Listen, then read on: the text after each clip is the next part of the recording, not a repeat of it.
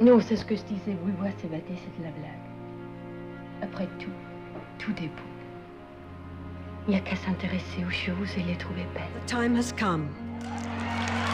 Kathryn Bigelow! This and some of the other nice things that have happened to me in the last couple of days may turn me into some sort of hopeful optimist and ruin my whole life. Spoil? I remember quite clearly it was 1946 and I was four years old. My mother took me to see King Vidor's Duel in the Sun. You've got to say, I'm a human being. God damn it. My life has value. Babel Alejandro González Iñárritu. I'm a man. Well, nobody's perfect. Al film italiano Deserto Rosso di Michelangelo. It's just that all men are sure it never happened to them, and most women at one time or another have done it, so you do the math. Three artists in the presentation of the Palme d'Or. Adele, Leia, and Abdel Avid Keji. Για όλα αυτά, μια και η Ελλάδα θέλει τη ζωή μου. Της τη δίνω. We won! Oh, it is not over. We must continue. Oh. Oh, I did not know that. Okay. So it's podcast episode 97 and we're sl- sort of dragging dragging our heels. Or I'm dragging my heels uh, a little bit when it comes to getting these podcasts out well I probably will resume normal service. Um, we're going to be talking about two two very special people today uh, and I'm also joined by some very special people. So let's do the people on the podcast first. Um, I'm joined by sort of full-time member Doug. Hello Doug. Hello, everyone. We also have kind of semi-regular Shadan. Hello. We have what uh, what is should we say quarter regular Kevin Hi. and a brand new person Caz. Hello, everybody. Wonderful. Um, we'll start the conversation about the recent sort of thing we set up on Filmotomy, which was the Pandora International Film Critics Awards. I'd like to just touch on those a little bit, just to see, because obviously you, you were all voters, you're all members of that, and you all played a big part in in sort of what I think is probably the best critics group results so far this year, potentially. I don't know.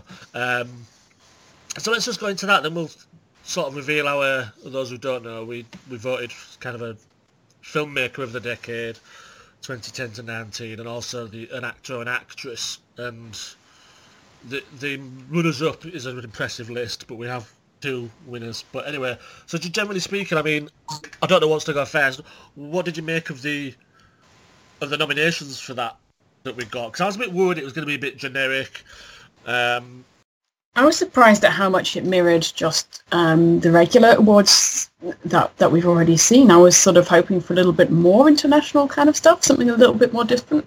yeah, I mean, if, Personally, Yeah, I, it's. I think that what it boils down to is what people are able to see, and I think a lot of people don't get Yeah. to see international films for starters at the cinema. A lot of them don't. Documentaries, you probably got little chance of seeing those at the cinema.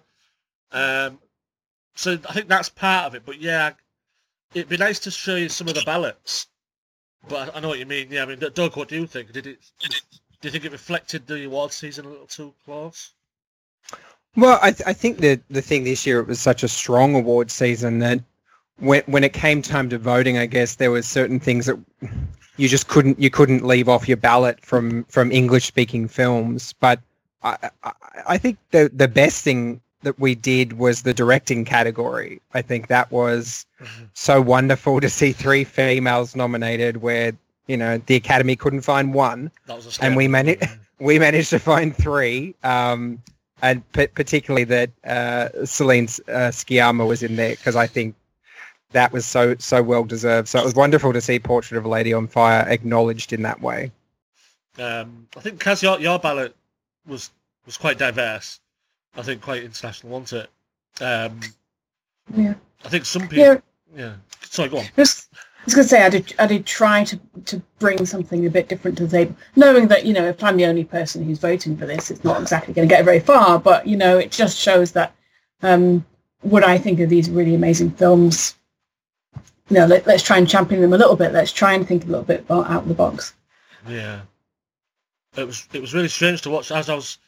I kind of didn't do it straight away, but I started counting the votes in order that I got them, and just went like that. because it was easy for me to sort of keep track. And it was the first thing I noticed was like Robert De Niro. It, uh, it made so much sense why he didn't get the Academy Award nomination because he probably got a lot of people voting in other awards, but there's just other performances that were pipping him. I mean, eventually he got in on, on ours, but he got in at the expense of George Mackay for 1917. You know, so it would have been really great if he'd have got in.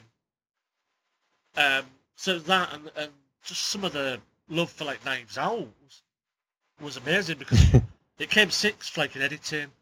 I think some another one I can't remember cinematography perhaps.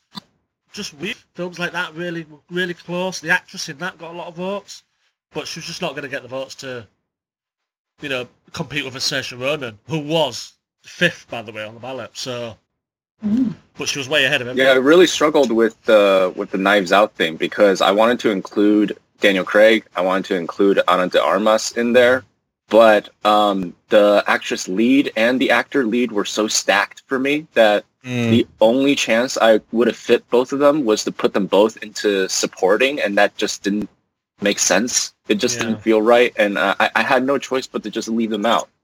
Uh, Shadan, what about yourself? What your thoughts on Um. I was just gonna say that the Knives Out love probably came mostly from my ballot because I'm obsessed with that movie and I put it everywhere. And 1917. Um, so I was really sad that George Mackay didn't get in, but I did struggle with that too because I love Jojo Rabbit, and so I was struggling like with the actors like Thomasin McKenzie. Where do I put her? Um, so I did struggle with the lead and supporting, and like I always every award season from the outside, I didn't really get it until I was doing the nominations myself, and I was like, where do you put these people? Um, it is trickier than I realized. Yeah, I struggled with the Uh, actor I think- category the most though. I I had no idea. I kept taking like I had I don't know 10, 15 choices almost that I kept swapping through. That was the hardest for me. Right. I think at the end of the day, you know, when, when we look at um, our nominations and uh, a lot of it a bit very similar to award season, I think that says more. Personally, I think that says more to how easy it is for us to criticize the Academy for their nominations. But you know, again, once you do it yourself, you realize it's not as it's not as simple as it was.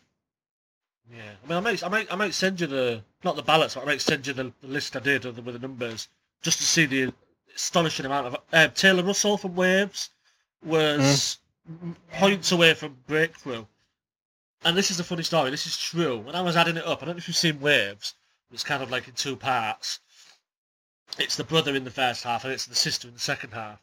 And the votes were like that. He was like battering it. He was like, and then the second half of the votes, everyone just stopped voting for him and was going for, for Taylor instead. And she almost, almost got in, you know. And I, I was, I was hoping she would, but you know, she was great in that. But yeah, Yeah. I sort of thought that film was more hers than it was his. Because he, he was the setup, but she was actually the driving force. And what was the message behind this? The message behind that film was about um, the ripple effects of an act. And that was her story, not his. I think it was it was interesting that we didn't nominate Renee Zellweger, but but when you do that actress category, it, it, it does actually become quite easy to leave her off because there are so many. And I and I love Renee Zellweger's performance, but but even I, when I got to that part of the ballot, was like, yeah, actually, superior. Of course, I'm I'm glad. I'm just glad that um that uh Beanpole got into international motion picture because I've been I've been supporting that film ever since I saw it at uh, New York Film Festival, and I I was rooting for it to get into international at the Oscars. Unfortunately, it didn't, but I'm glad that it showed up here.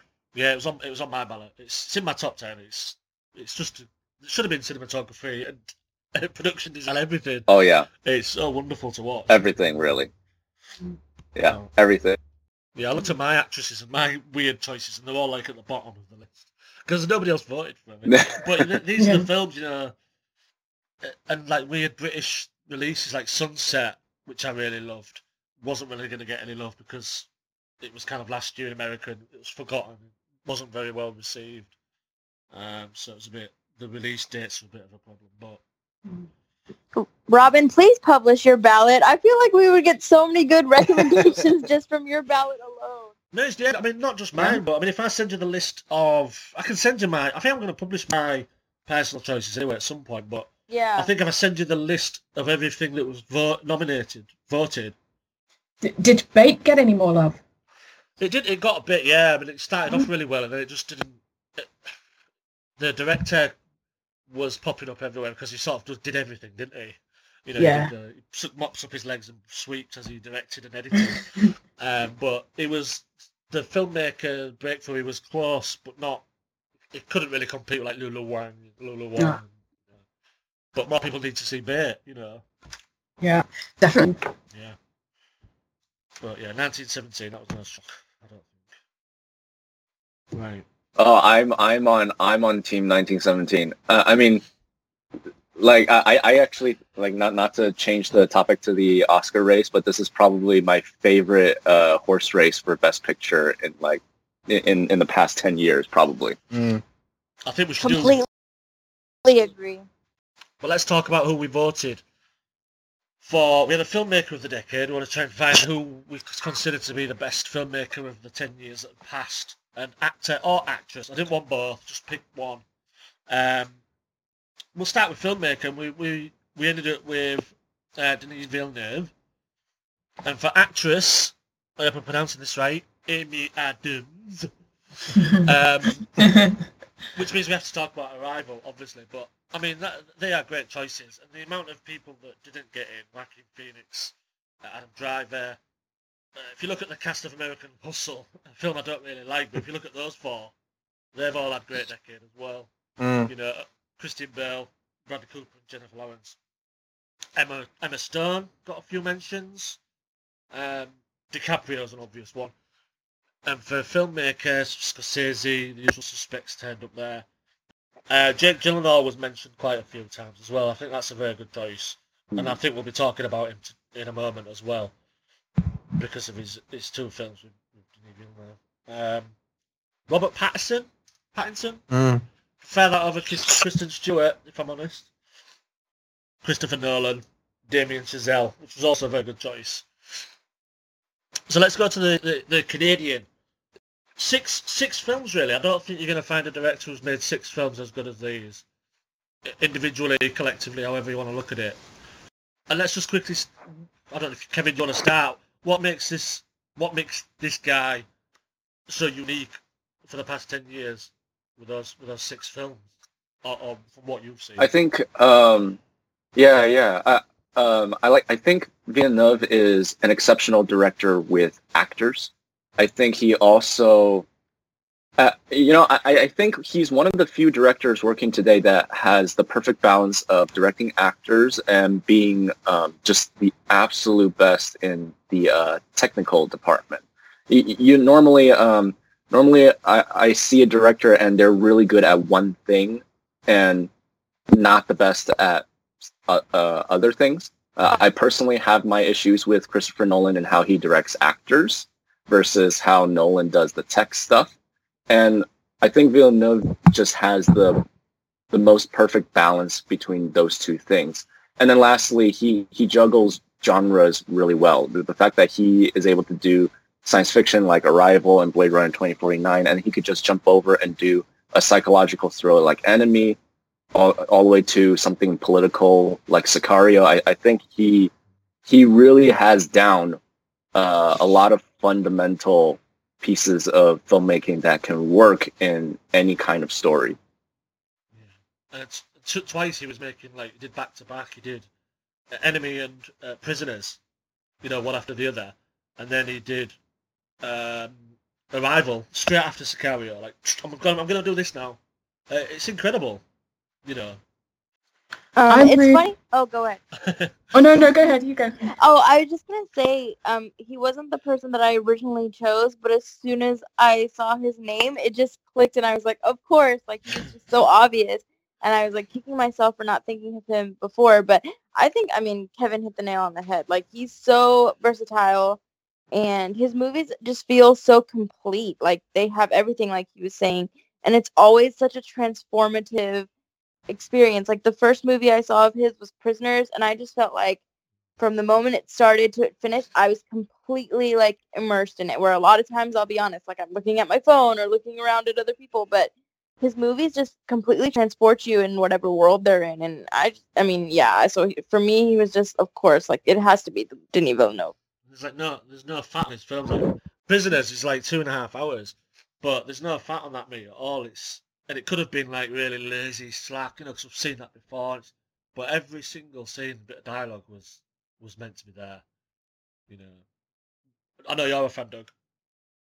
Yeah, uh, Prisoners is a, a, film that I just I I'm still confused that it didn't get award season attention. It, it, it was in my top ten list that year, and and I think he he he's shown that he's kind of the master of that slow burn sort of style where you know these these films sort of do do take a little while to get going, but there's there's total purpose for that, and then once they do, they're just incredibly gripping, and and I think Prisoners is a great example of that, and as we've said, like he is a great actors director. Like he and you can see the the talent that he uh, assembles every time. The people that obviously want to work with him because they know that he, he, he somehow has this innate quality to get the best out of them, and that that the performances in Prisoners is amazing. I think that that's probably one of my favorite uh, Hugh Jackman performances, definitely, but and, and as well as Jake Gyllenhaal. Both of them together were fantastic, and then you throw in Viola Davis and Terrence Howard and even Melissa Leo in that film as well was just fantastic. So, um, and then as, as we've said, like to then go and do something completely different, like Arrival or Blade Runner, the the versatility that he's shown in in just a decade is is is more versatility than other directors have shown in decades of working. Um, a, a lot of filmmakers sort of find their niche and don't don't stray too far from it, but he's shown such a breadth in what he's what he's able to do. Um, and you're right, like there there isn't he hasn't dropped a beat this whole decade. Everything has been a wonderful achievement, and that is something that you you have to give an award like this to someone like that, who's just proven for ten years that he is a master of filmmaking. Yeah. And obviously, Deakins got his Oscar thanks to partly yeah. partly thanks to, to this guy. I mean, uh, Roger Deakins is an interesting one because he worked with him a few times. Prisoners is a good example of. I think it got an Oscar, Oscar nomination for cinematography. Mm, I'd have to mm. look it up. But when you it watch did, that film, yes. that is like subtle cinematography at its very best, you know. And then because all the way through, it's just the camera does exactly what it needs to do, constantly moving slowly. And then at the end, when I don't know if you haven't seen it, I won't spoil it, but oh, I mean that scene is astonishing because you're not quite sure what's going to happen with Jóhann Jóhannsson as well, God rest his soul, his music.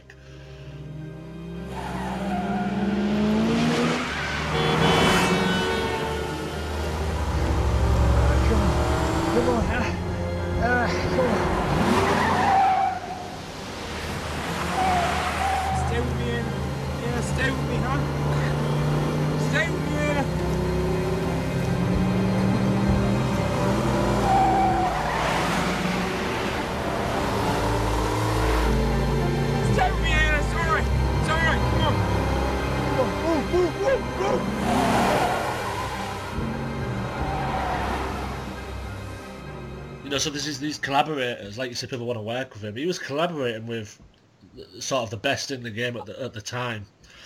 Um, Jóhannsson sadly was not nominated for Arrival because of a a, a ridiculous mm. because of one piece of music, Max Richter's music that confused the Academy. They didn't know if that was him or not. It's it's ridiculous because that was the best score of the year, in my opinion, for Arrival, which we will come to.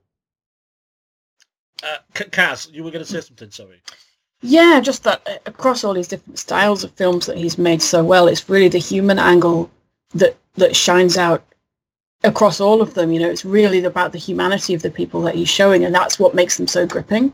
The only one I'm not so much a fan of is Sicario but all of the others, um, yeah, I really love. But that one just sort of stuck in my throat a little bit. Well, that'll be an interesting discussion uh, uh, uh, when we get there. I, I like to know what, what your uh, what your quips with it are. We can go there now if you want. yeah, it just seemed so. Um, so Emily Blunt is supposed to be like she's sort of brought in. She's supposed to have some sort of skills, and, and you know she's like a special character. We'll bring her and she'll make everything great again. And then she didn't really do anything the whole film. It sort of wasn't about. She just seemed very passive um, as a character, and it just sort of bugged me throughout. So that's why it didn't really sit so well with me. Maybe I need to give it a rewatch and go back in with an open mind. But but all of the others. Yeah, you know. You know, I had the same exact issue that, that you mentioned with Emily Blunt's character. Um, rewatching it the second time, it actually really did help. When when I start to understand that um, her character is really just a vessel for the audience to observe, and it's it becomes clearer to me that it is completely intentional that she's passive because she's it's out of her control. It's it's out of our control when we watch how this how this uh, mission of theirs how it unfolds. And everyone everything's terrible. Everyone's a terrible person. Everything's horrible and there's nothing we can do about it. That's kind of the tone and mm-hmm. approach of sicario. And and when you when i saw it the second time i really realized that it, it's completely intentional from from start to finish now whether or not you like that uh two hours or more in just misery that that, that that's a different that's a different topic this may seem like a stretch, but when I saw Sicario the second time, I actually drew some parallels between Emily Blunt's character and uh, Tommy Lee Jones's character in No Country for Old Men.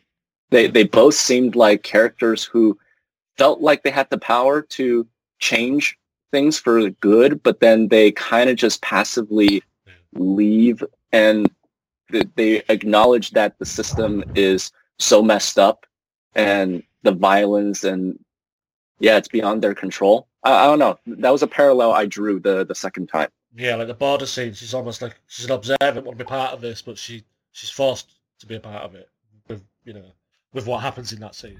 What the fuck are we doing?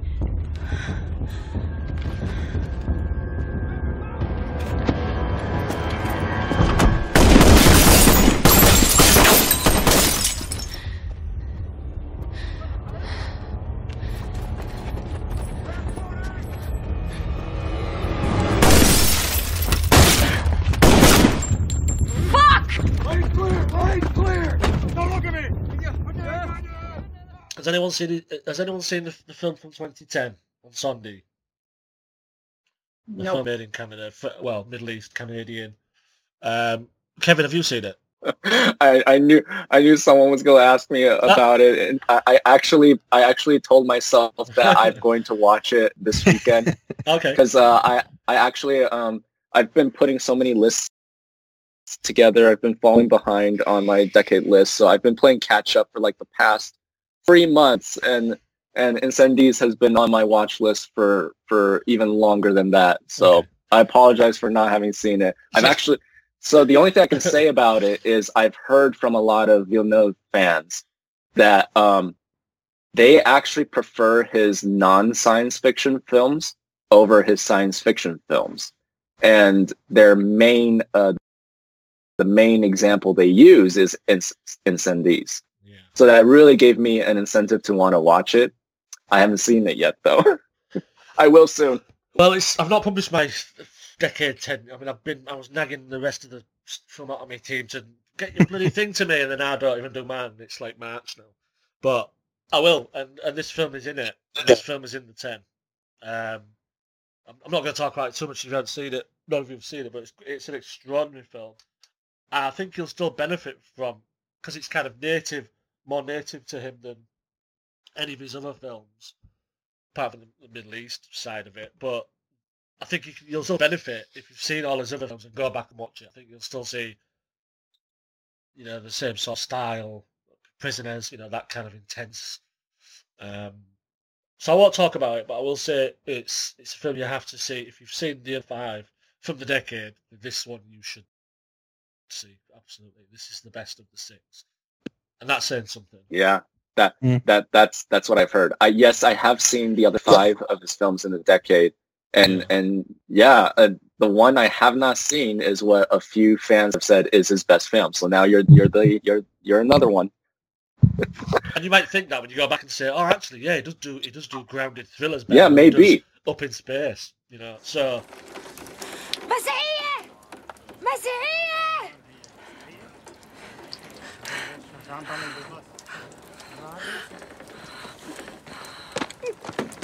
ظلم البطل بنتي بنتي بنتي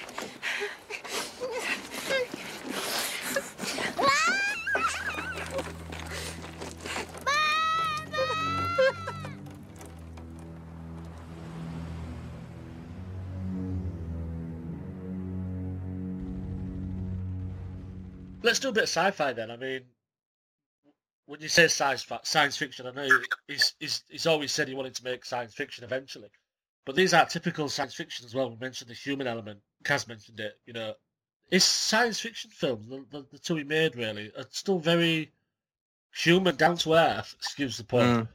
Mm. I mean, let's start with uh, you know, Blade Runner.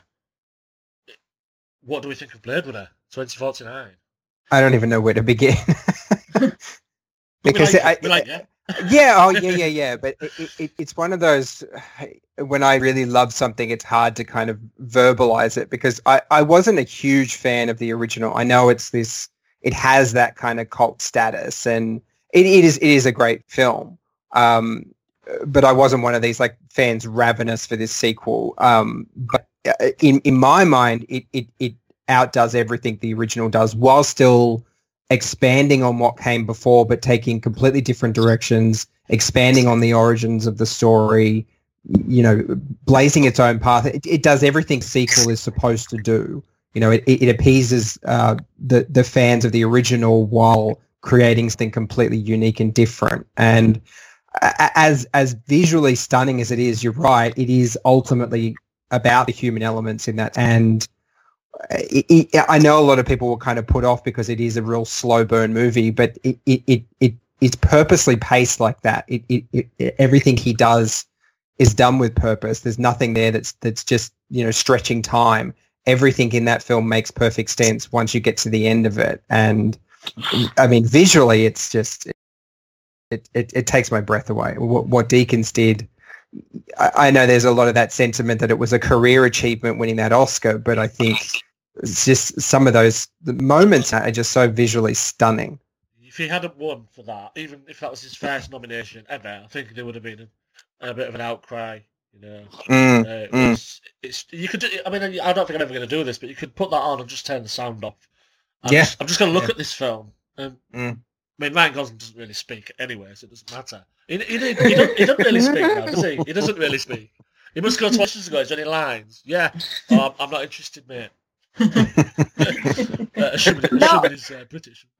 it's interesting because when I did watch and I've had this reaction with I think um, all of the Villeneuve movies that I, movies that I've seen, but I did kind of have that feeling of like, where is this going? And it was kind of slow, and I was a little bit like, okay, what's going to happen here? But then when it ended, I couldn't stop thinking about it, and I feel like I still feel that way. And for me, and I wrote this in my top 10 list for Filmotomy but whenever i decide if i really love a movie it always comes down to me. It's like can i stop? Is it still something that's on my mind after i've seen it? And i think that that's a common theme across his filmography for me is like once i've seen a denis villeneuve movie it sticks. Like i will always think back to those characters and those scenes and um, blade runner was that way for me as well. Like just the ending like i just keep coming back to it over and over. Yeah, two two th- quick things I loved about this film was the score mm. kind of was a hat tip to the Vangelis original score as well in places. I thought that was amazing, especially at the the the, the end, the fight at the end, and also Sylvia Hoeks. It, it for me is the best thing in this film. She's just fantastic.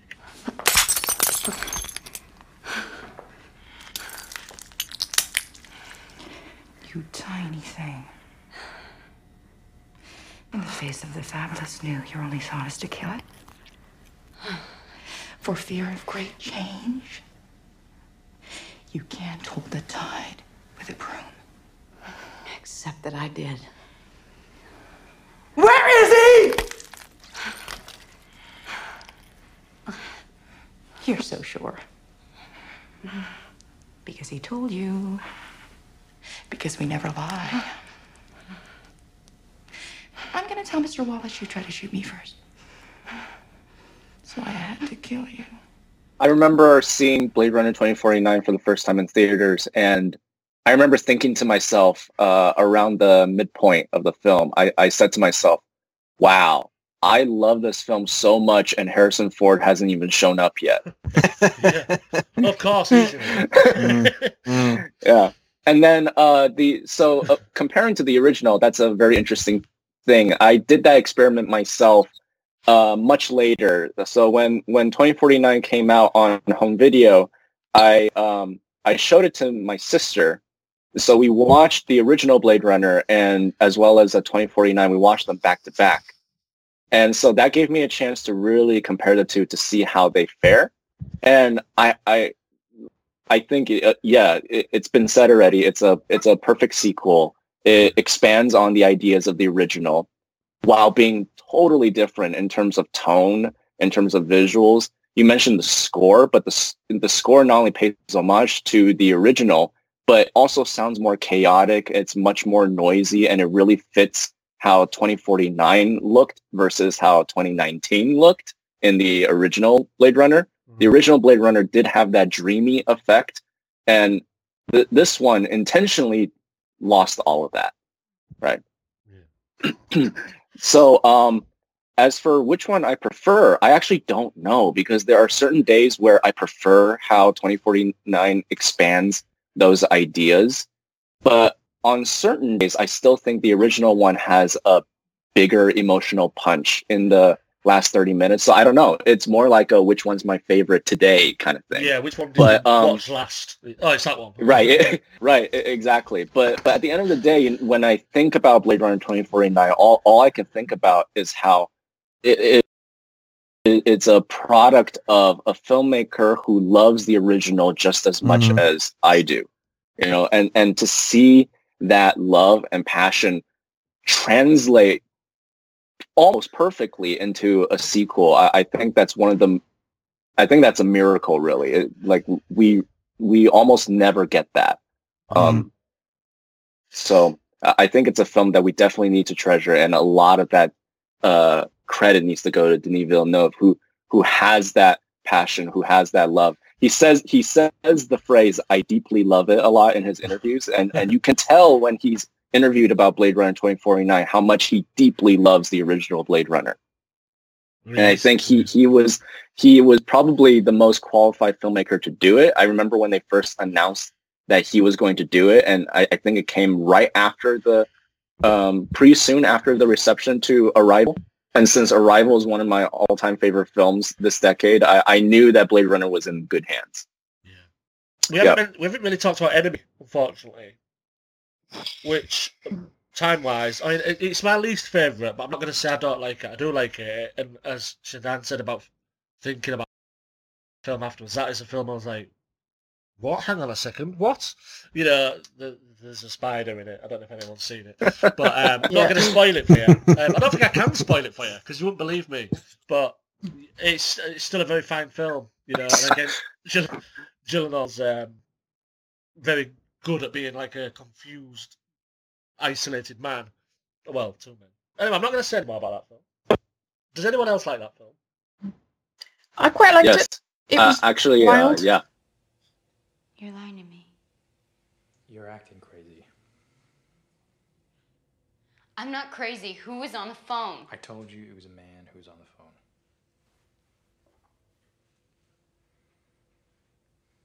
Are you seeing her? Helen, I don't want to get into this. Are you seeing her again?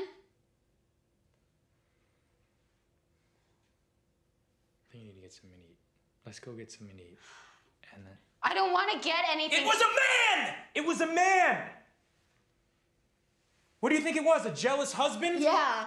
So I think we've talked about all of his films, haven't we? Um, let's have a look. Oh no, wait a minute. We haven't really talked about Arrival. Which is a good segue into our actress.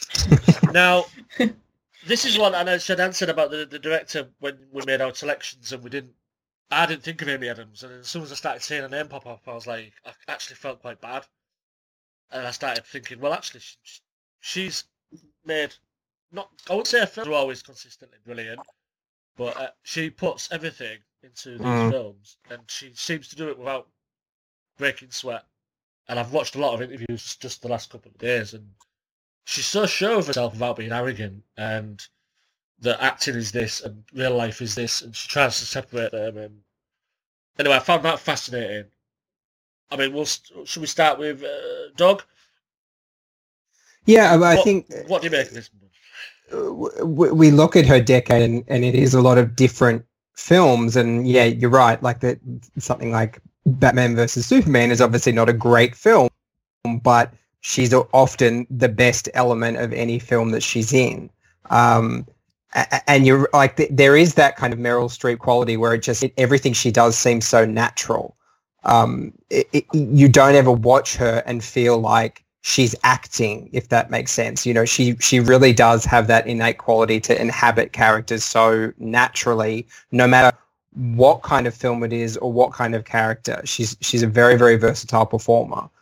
Um, and, I, and I know it's outside of this decade, but for someone to be able to do something like Enchanted, where it is such a on its surface a fluffy Disney film, but she still found a way to make that performance something special and then be able to do something like Arrival or um, The Master, where it's just a completely different shift in in what she's offering. She's she's so uh, wonderful to watch. Whenever I, I hear that she's going to be in something, I know I will watch it. You know, you know, uh, coming up this year, we've got The Woman in the Window, which doesn't look like a good film. It looks quite. The fact that it's been delayed obviously suggests that there's something wrong with it but it still could be a great performance from her. Um, and and she's so consistent in that that you know you're you're going to be in for a great performance no matter what the film is. Um, and I think Big Eyes is a great example as well. It is it is it's quite a, a, a disappointing film, but she was still fantastic in it. Yeah, I think her, her Oscar chances. She doesn't get put in best lead. I don't know if um, people don't think she's a good lead. She can carry a film, and she doesn't really get recognition for her lead performances. Uh, Big Eyes was was probably a film, a performance that suffered because of the film. Mm. Plus, they don't really like Tim Burton, uh, uh, you know, as a non-technical aspect. And this was kind of like the most Tim Burton film. Mm. You'll see. I play Margaret Keane who um, is a painter, and as we find her is leaving her husband, she's just going to be a single mother in San Francisco, declaring herself as an artist, and she's very scared and um, but hopeful. And she meets this uh, charming fella named Walter Keane. Um, she kind of can't believe he's interested in her, and he has these wonderful ideas about how to sell paintings. And through a misunderstanding, he claims one of her paintings as his own and sort of the lie starts to run away with him, and then she gets embroiled in this lie, and um, that's where we sort of start the descent. There's a scene I remember when she calls him out for his older paintings, and she's just sort of stood there, the painted her, to Christoph Waltz, just saying like, just casually, but her heart's broken, you can see it. And but she's just talking to him so so calmly, and he's freaking out. And it's like that, that, that would have been an Oscar clip. If you ask me to think about Big Eyes right now, all I could think about is how crazy Christoph Waltz was in that film. And but then when you look past that, you, you remember, oh no, Amy Adams did, did an exceptional job, uh, uh, really portraying uh, Margaret Keane's uh, personal conflict and yeah, at the very end, her determination and, and her standing firm on she that cool, she's know? the one who painted it. Yeah, exactly, Yeah, yeah. exactly. Uh, so I didn't mind Big Eyes. I actually think it's one of the better films that Tim Burton has directed recently. So Not uh, saying yeah. a lot, is it? you think it's better than Dark Shadows? yeah. Um, uh, Caz, what's your general gist on this one? I'm I'm looking at this picture of the Muppets and just like how serious is this podcast? Can I just like gush over the Muppets for a second? Yeah, if, if it's this decade, sure. Please do. yeah, 2011. I, I just um I love the scene where she's she's um she's really sad because her fiance has left her and she goes out to a restaurant and has a me party and she sings this little song about um, being by herself and it's just and all the lights come and it, I just love the Muppets so um I, Yeah, she loves musicals, doesn't she? Yeah. yeah, it- it- like yeah, her singing in that, you know, it's a silly song, but um, it was great. Um, and to the, I don't think anybody can not act brilliantly with Muppets because they just bring everything. They're just so wonderful. Um, but, but, fast forwarding to something a little um, a little more serious. Um, so I haven't. So I'm going through these. There's quite a few of them I haven't actually seen. So I feel like I'm missing out on quite a few of these. Um, Vice um, was fine. I don't think she had a lot to do in that. No. Um, no. She was good. I mean, she, yeah, she was like did what she needed to do to get that supporting actress nomination. So Mm. good old bitch and Morgan. I mean, that goes to the power of Amy Adams, though, that she made me care about Lynn Cheney. Like, I mean, if that doesn't tell you how good of an actress she is, I don't know what will. And I think that's the common thread for me for Amy is like all, all of her characters feel like real people, whether they're real people or not. I mean, I think along with what you were saying about Denis Villeneuve, like she brings so much humanity to all of her characters, in my opinion. And she's just such a joy to watch. I think she's so like magnetic um, in a way that few people are. And she's definitely, in my opinion, um, like the very good, best thing about you know movies that I don't necessarily like. And I will always go to bat for Nocturnal Animals. I know lots of people have um, not nice things to say about that movie, but I love that movie, and she's so good in it. And um, and she, I know this is not a movie, but Sharp Objects, she was so good in Sharp Objects. Like, Mm, mm. I honestly, I can't think of a bad Amy Adams performance. Like, I don't know how you guys feel about that, but I just feel like she's good in everything. I don't think I've ever seen a performance of her where I felt disappointed. No. I don't. Uh, I agree with you in that there's no bad Amy Adams performance. There's only there are only films where the script never, does not work in her favor, and I, I'm referring to uh, her playing Lois Lane in Man of Steel, Yeah. Justice League, Batman v Superman. It's not so much of Amy Adams giving in a, a bad performance. It's more of how uh, the problems and how the script writes Lois Lane and her chemistry with Clark and you know that that kind of stuff. Yeah, I think the the three DC films just had no idea what to do with Amy Adams.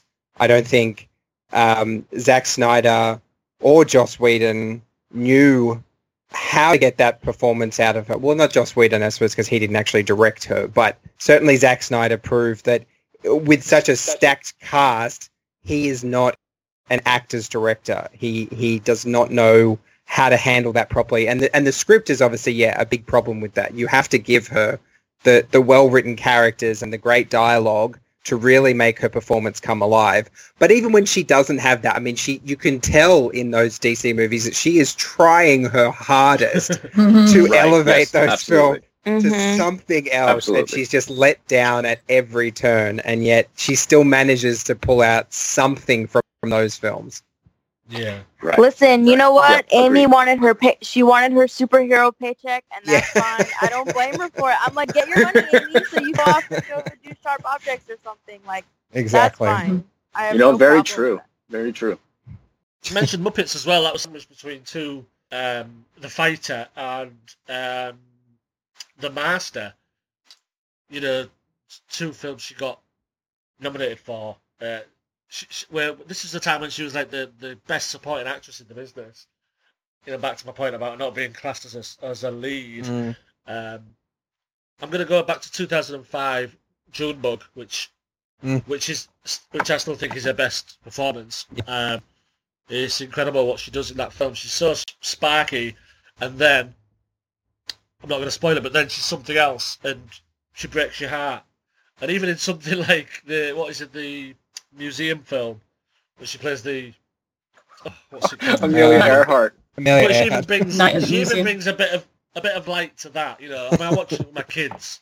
I'm not a fan, but I watched it, and, and she brings a bit of light to that. You know, and Oh yeah. I don't expect that script to be, but she does these things, and I don't think she really cares what people think. You know, I, she just does that, and then she'll go and do the master. You know, and that's partly what makes it great. I think that she can be in a film our kids can watch, and then she can be in a film where right kids get to bed because this is I don't even understand it, so you're not going to understand. And this is where we are at. At the lowest level. To have to explain ourselves. For what? For what we do, we have to grovel. The only way to defend ourselves is to attack. If we don't do that, we will lose every battle that we are engaged in. We will never dominate our environment the way we should unless we attack. You know, if we're gonna go back to uh, older films uh, before this decade, I want to give a shout out to what I think is one of Amy Adams' best performance, and it is uh, her performance in Doubt. Yes, I think Doubt is an incredibly underrated film. It's three exceptional performances, an exceptional script, and Amy Adams is just on fire in that film. Even though she, again, she's not the lead in that, but she, what an amazing performance and an amazing uh, role, an amazing uh, piece of a triangular relationship in that film. Yeah, it's a great film though. That, but like a theatre on screen, uh, Mm. that, that's that's where you go. Uh, the writing, everything, and all that. Yeah. I, I'm curious. Like we've been talking about the fact that she's considered sort of a um, supporting actress, and, and there's so much like on film Twitter and the internet in general about Amy Adams never wins. So, what is your theory about why that's the case? Do you think that she's just so good that doesn't appeal? Like, I don't know. Why do you think she hasn't topped Oh. awards wise? No, why should why is she not getting? Or, it's, it's easy to say it's a choice, uh, an actress and the problems of actresses in, in the business, but but why was she not getting strong lead performances to be nominated? You know, Yeah. other than Enchanted, uh, Julia, Julia, you, you she's the lead in that, but she's with Meryl Streep. So what are you supposed to do? But again, there's not a lot. She does play a lot of supporting roles, and she nails them. But what, was she not getting the part? I, I think ev- every time that you're nominated, the the problem is there's always that one other performance from either another film or even in the same film, like in The Fighter, that just manages to pip her and and and gets the narrative in Oscar season. Like The Fighter became all about Melissa Leo, but I think she, Amy Adams was equally great in that film. But Melissa had uh, the the more Oscary kind of performance that just grabbed voters, uh, and and and it was just kind of unstoppable from there. Oh, yeah, my big chance was with Sugar Ray Leonard. I'm so great, I'm the pride of fucking all. Oh, yeah, I fought Sugar Ray Leonard. I've heard it. I came here to make things right. Okay, let's make things right. Yeah. Number one, you didn't knock down Sugar Ray Leonard. He tripped. I was in a ring. Don't you think I know what really fucking happened that day? All right? What have you ever done with your life? I like my life. Yeah, what have you ever done with it? I like my life now, what have you ever done with your life? You're a college dropout, Charlene. You're just a little bar girl. Your life sucks. All right. I drank too much. I worked in a lot of bars. And I ruined a lot of opportunities, but I'm trying to do something better here. And so is Mickey. So am I. and I think a lot of people thought maybe Vice was going to be her Oscar Oscar moment because she's playing a real person, and you know it, it's a, it's not a likable character that she managed to to find sympathy for. But then you saw the performance, and it was like, yeah, it was okay, but but there were there were better performances this year. So she's she's just always kind of fallen We short, didn't and want her to win. kind of like well. Glenn Close. Yeah, yeah. yeah. Yeah, I didn't want her to win. You know, I think I think it also has to do with the types of characters Amy Adams plays and the types of films she chooses. Uh, Like, uh, I think a big reason why we all love her performances is, um, for, of course, the versatility is is there, but I think it's the sophistication of um, what her character is thinking about. So a lot of it is, I think a lot of people just don't think uh, it's shown in performance. It's more like what the what the script writes her character as, or an or a thematic idea that is being explored behind her performance. And as a result, I think a lot of people when they think about Amy Adams, they don't think about the performance. Maybe it's just not as it's just not as showy, you know. Mm. And Yeah. Do, do, do you think she's not choosing lead roles, or do you think she's not get offered them? Like, I think- one day she's going to do some kind of period piece,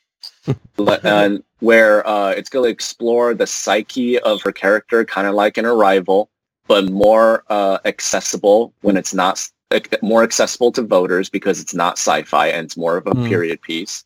And if the film gives her an Oscar clip moment, I, I I think it will happen. It's kind of like when it's kind of like in 2013 when when everyone I knew was rooting for DiCaprio to win for Wolf of Wall Street, and I told them no, it's not going to happen. And they and they asked me when do you think he'll win? I said he needs to be in a movie where he doesn't have to use his attractiveness or his wealth to to attract people. So he needs to play someone who's either real, real, really uh, poor or someone who really gets physically messed up, and then The Revenant came out a couple of years later. Yeah, he's gonna have to he's gonna have to crawl through shit and fight a bear. Probably. That, that, I think that's what you said. I think that's what he said. you were right. So, yeah.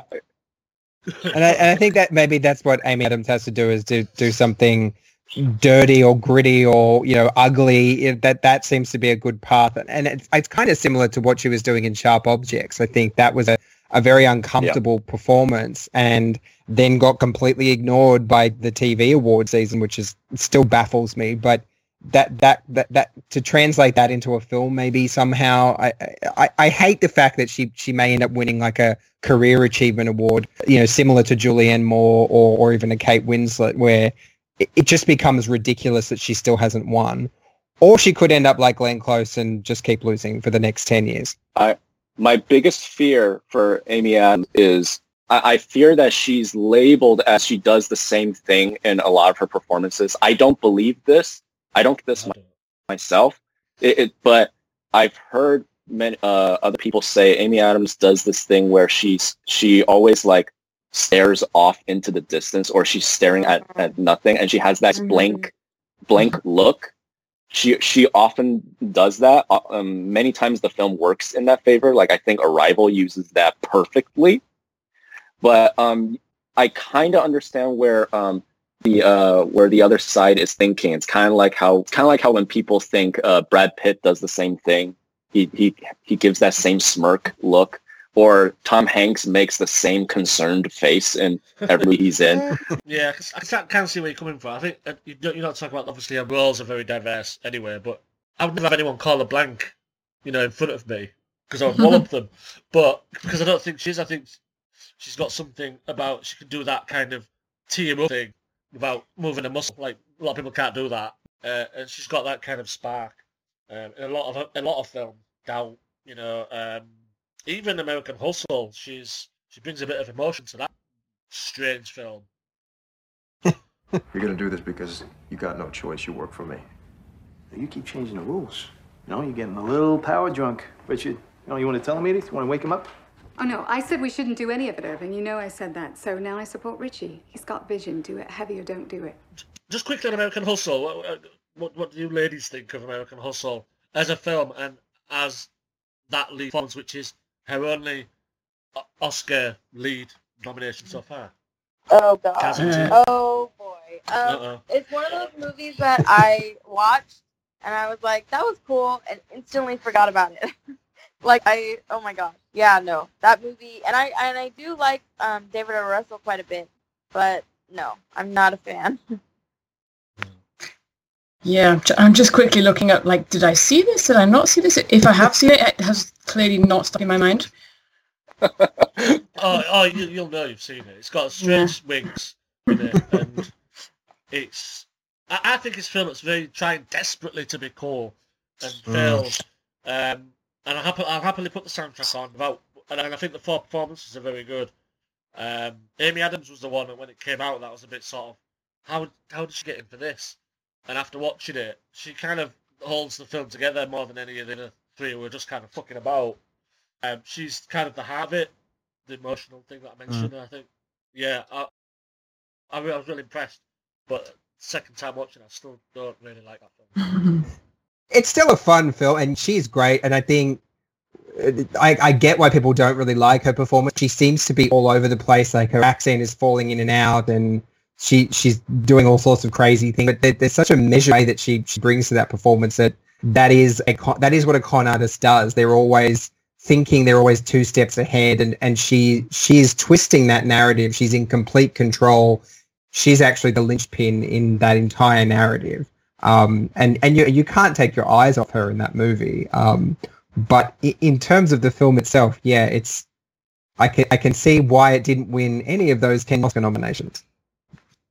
Yeah, I thought Jennifer Lawrence might have Mm. won had she not won mm. the before. Yeah, and she I mean she was up against Lupita, which was always I think that was always destined to win. But, Yeah, uh, I think Jennifer Lawrence won a few that season. It was it was a two horse race at the end of the day. She yeah she had won so recently. he That, won the Globe for American Hustle, which Mm. wild, but yeah. I, I think her better performance that year may have actually come in her, which uh, it, it didn't get her a lot of attention because the, the attention was more about Joaquin Phoenix film itself and, and obviously the screenplay. Yeah. Um, but I, I loved her like that. That is a real supporting performance because she's she's not in it very much at all. But when she does, like there's such an emotional core to her character. There's such a loneliness and a sadness, and I, I guess that that may be her plus is she can do these sad characters very very well. Um, and I just I loved her performance in that movie. There's a little moment in her that I absolutely adore because it had to it had to be Amy Adams giving a great performance and the script taking a certain direction, and both need to go um, in sync which is when when Joaquin Phoenix uh, uh, reveals that he is dating an OS to mm. Amy Adams' character, right?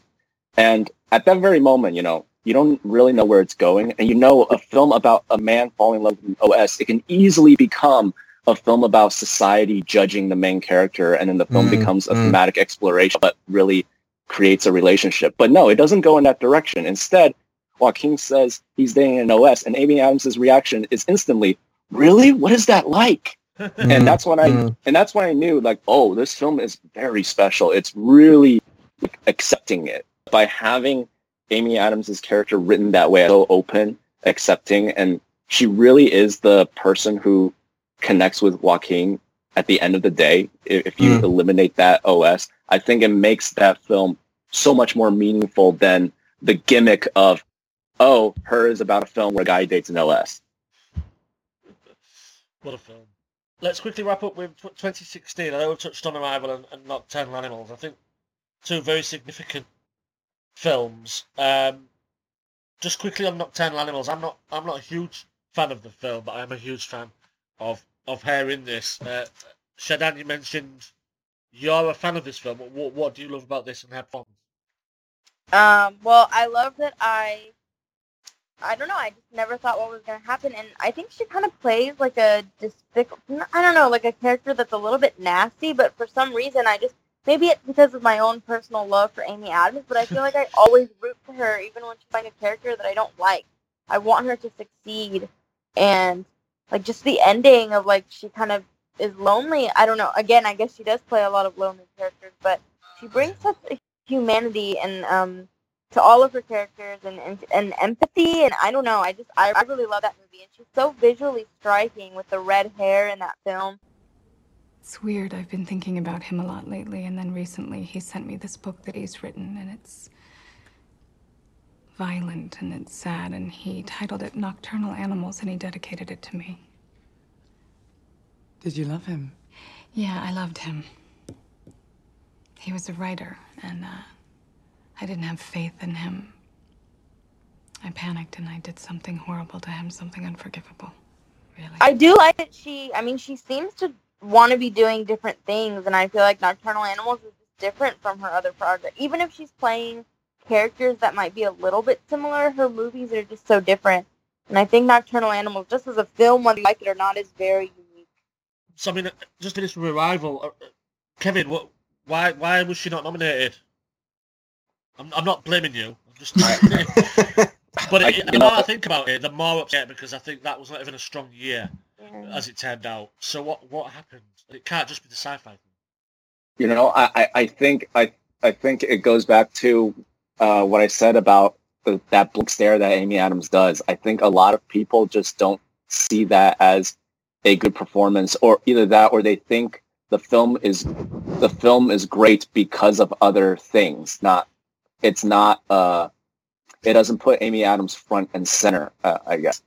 Yeah, I, I was gonna yeah, say I think yeah, yeah, it's too it's too subtle a performance. I think for for something like the Oscars, when you look at the five performances that were nominated, they all had a big scene, they all had a big moment, they all had something that grabbed your attention, and I, I think a lot of people loved Arrival clearly with the number of nominations it got, but they just I don't know, it, it just seemed too too natural, too simple, too uh, not showing enough. And, and, often those are the greatest yeah. performances when when you're not realizing as i said before that that she's acting that that that that's where she comes alive. And that isn't enough for academy voters some years where if, if it was a lighter year maybe that she she would still get in but when they're looking who who they want to nominate. It's the big moments that that, that stand out when they come to to uh, vote on their ballot. And unfortunately, she just missed out that year. Yeah, I agree. I agree you know with what this that. is as well. like? It's also like if the Academy nominated Brad Pitt Ad Astra, Mm. which Yeah, I, I yes, think I, I also thought Brad Pitt was exceptional. I, I also thought Brad Pitt was exceptional in Ad Astra, but I can understand a lot of uh, voters thinking that film actually lives inside the character's head a lot, and that film uses narration a lot, and so they uh, people just might not think it's shown to the surface i- in an exterior performance. So so they ended up choosing Brad Pitt for Once Upon a Time in Hollywood and not Ad Astra. She did get nominated for from other things, so BAFTA and Critics' Choice and that sort of thing. So is it just the difference of the awards in particular choosing more showy performances? Mm. Yeah, I think that's I think so, sci-fi 'cause- as well. It plays a part. Like acting sci-fi. What? Mm. I mean, you think that Meryl Streep Yeah, got in that year for Florence Foster Jenkins, so you know. Oh god, that's ridiculous. The Academy has uh, like if you look at who they've nominated and who they've voted for as the winner, they definitely have a pattern. They don't they don't favor science films. They don't favor horror thrillers. They favor uh, they favor showy performances. Uh, with, with you know Joaquin Phoenix is definitely going to win the Oscar this year. When any other year it should have went to Adam Driver. yeah. And yeah, I, I think the Academy just has a pattern. You know, when I I remember watching, uh, I've, s- I think I've seen Arrival three or four times, and every time I watch it, I think, what a masterpiece that is so not Oscar material. So, Hannah, this is where your story begins. The day they departed.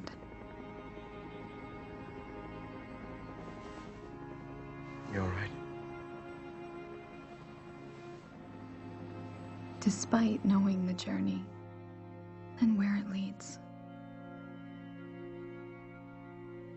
I embrace it. And I welcome every moment of it. You. Oh. Sorry, One thing I wanted to give a shout out to for Arrival is the editing. I, I think probably the thing that made that film work so well emotionally. It had, it had to, it, it it had to be uh, perfect in the editing department for that reveal to truly land. Yeah, those sequences are. Uh, yeah, I mean that's something else I was mentioned about Denis Villeneuve's films. His editing. Mm. Uh, P- Prisoners is, is what I I remembered. 'cause I watched it recently. The the editing in that film, especially sequence at the end, absolutely perfect. Yeah, fantastic stuff. Yeah, it's great film. Fantastic stuff. And I, I want to give a shout out to to the editing in Enemy as well. I think I think uh, Enemy worked really well because of it. What I will say as well is, is the film is making now Dune, which is which Lynch has done obviously, and it's, it's people know the story. I think people are looking forward to this movie, not because of the cast, not because of the the film or David Lynch or anything like that. It's because of this guy that's making it, and I, and I don't think a lot of people even realise that's why they're looking forward to it. Because I look at this filmography, and I can't wait to see what he does next. I completely agree. yeah. I, I hope for the best for for Dune. I, I think Dune is either going to be his best science fiction film to date, or it's going to be one of those examples where uh, the critics think it's great, but his weakest science fiction film, and then there's that small but loud minority who thinks no, that one's wrong. Dune is the best thing he's ever made. That's probably what will happen as well. It'll probably just divide Villeneuve fans. Yeah, yeah, and I hope probably. afterwards he, he makes a Grand Villa straight after. Yeah, oh, yeah, that exactly. I was going to say that next. I hope that when when he's done with Dune, that he goes back to non-science fiction. He just goes back to a thriller. That'd be great. Yeah. But great choice. I mean, great, great choice. Filmmaker. It just seems so obvious now, and Amy Adams as well. Arrival seems like the perfect film to, for us all to watch now, but it's both so. I, I can't really argue with those choices. I, I, I think I picked Lanthimos, the Greek. He'd he'd be my, he'd be my choice. He's- He was my choice, but I can't argue with th- this guy. This has been a great discussion. Uh, Thank you Mm. very much for joining me. All of you Amy Adams, Amy Adams fans, and Denis Villeneuve. uh, the French listeners. Right then. So thank you, Caz. Thank you, Kevin. Thank you, Shadan. Thank you, Doug. Thanks, for having guys. us. Thank Yeah, you for thank you so having us. much.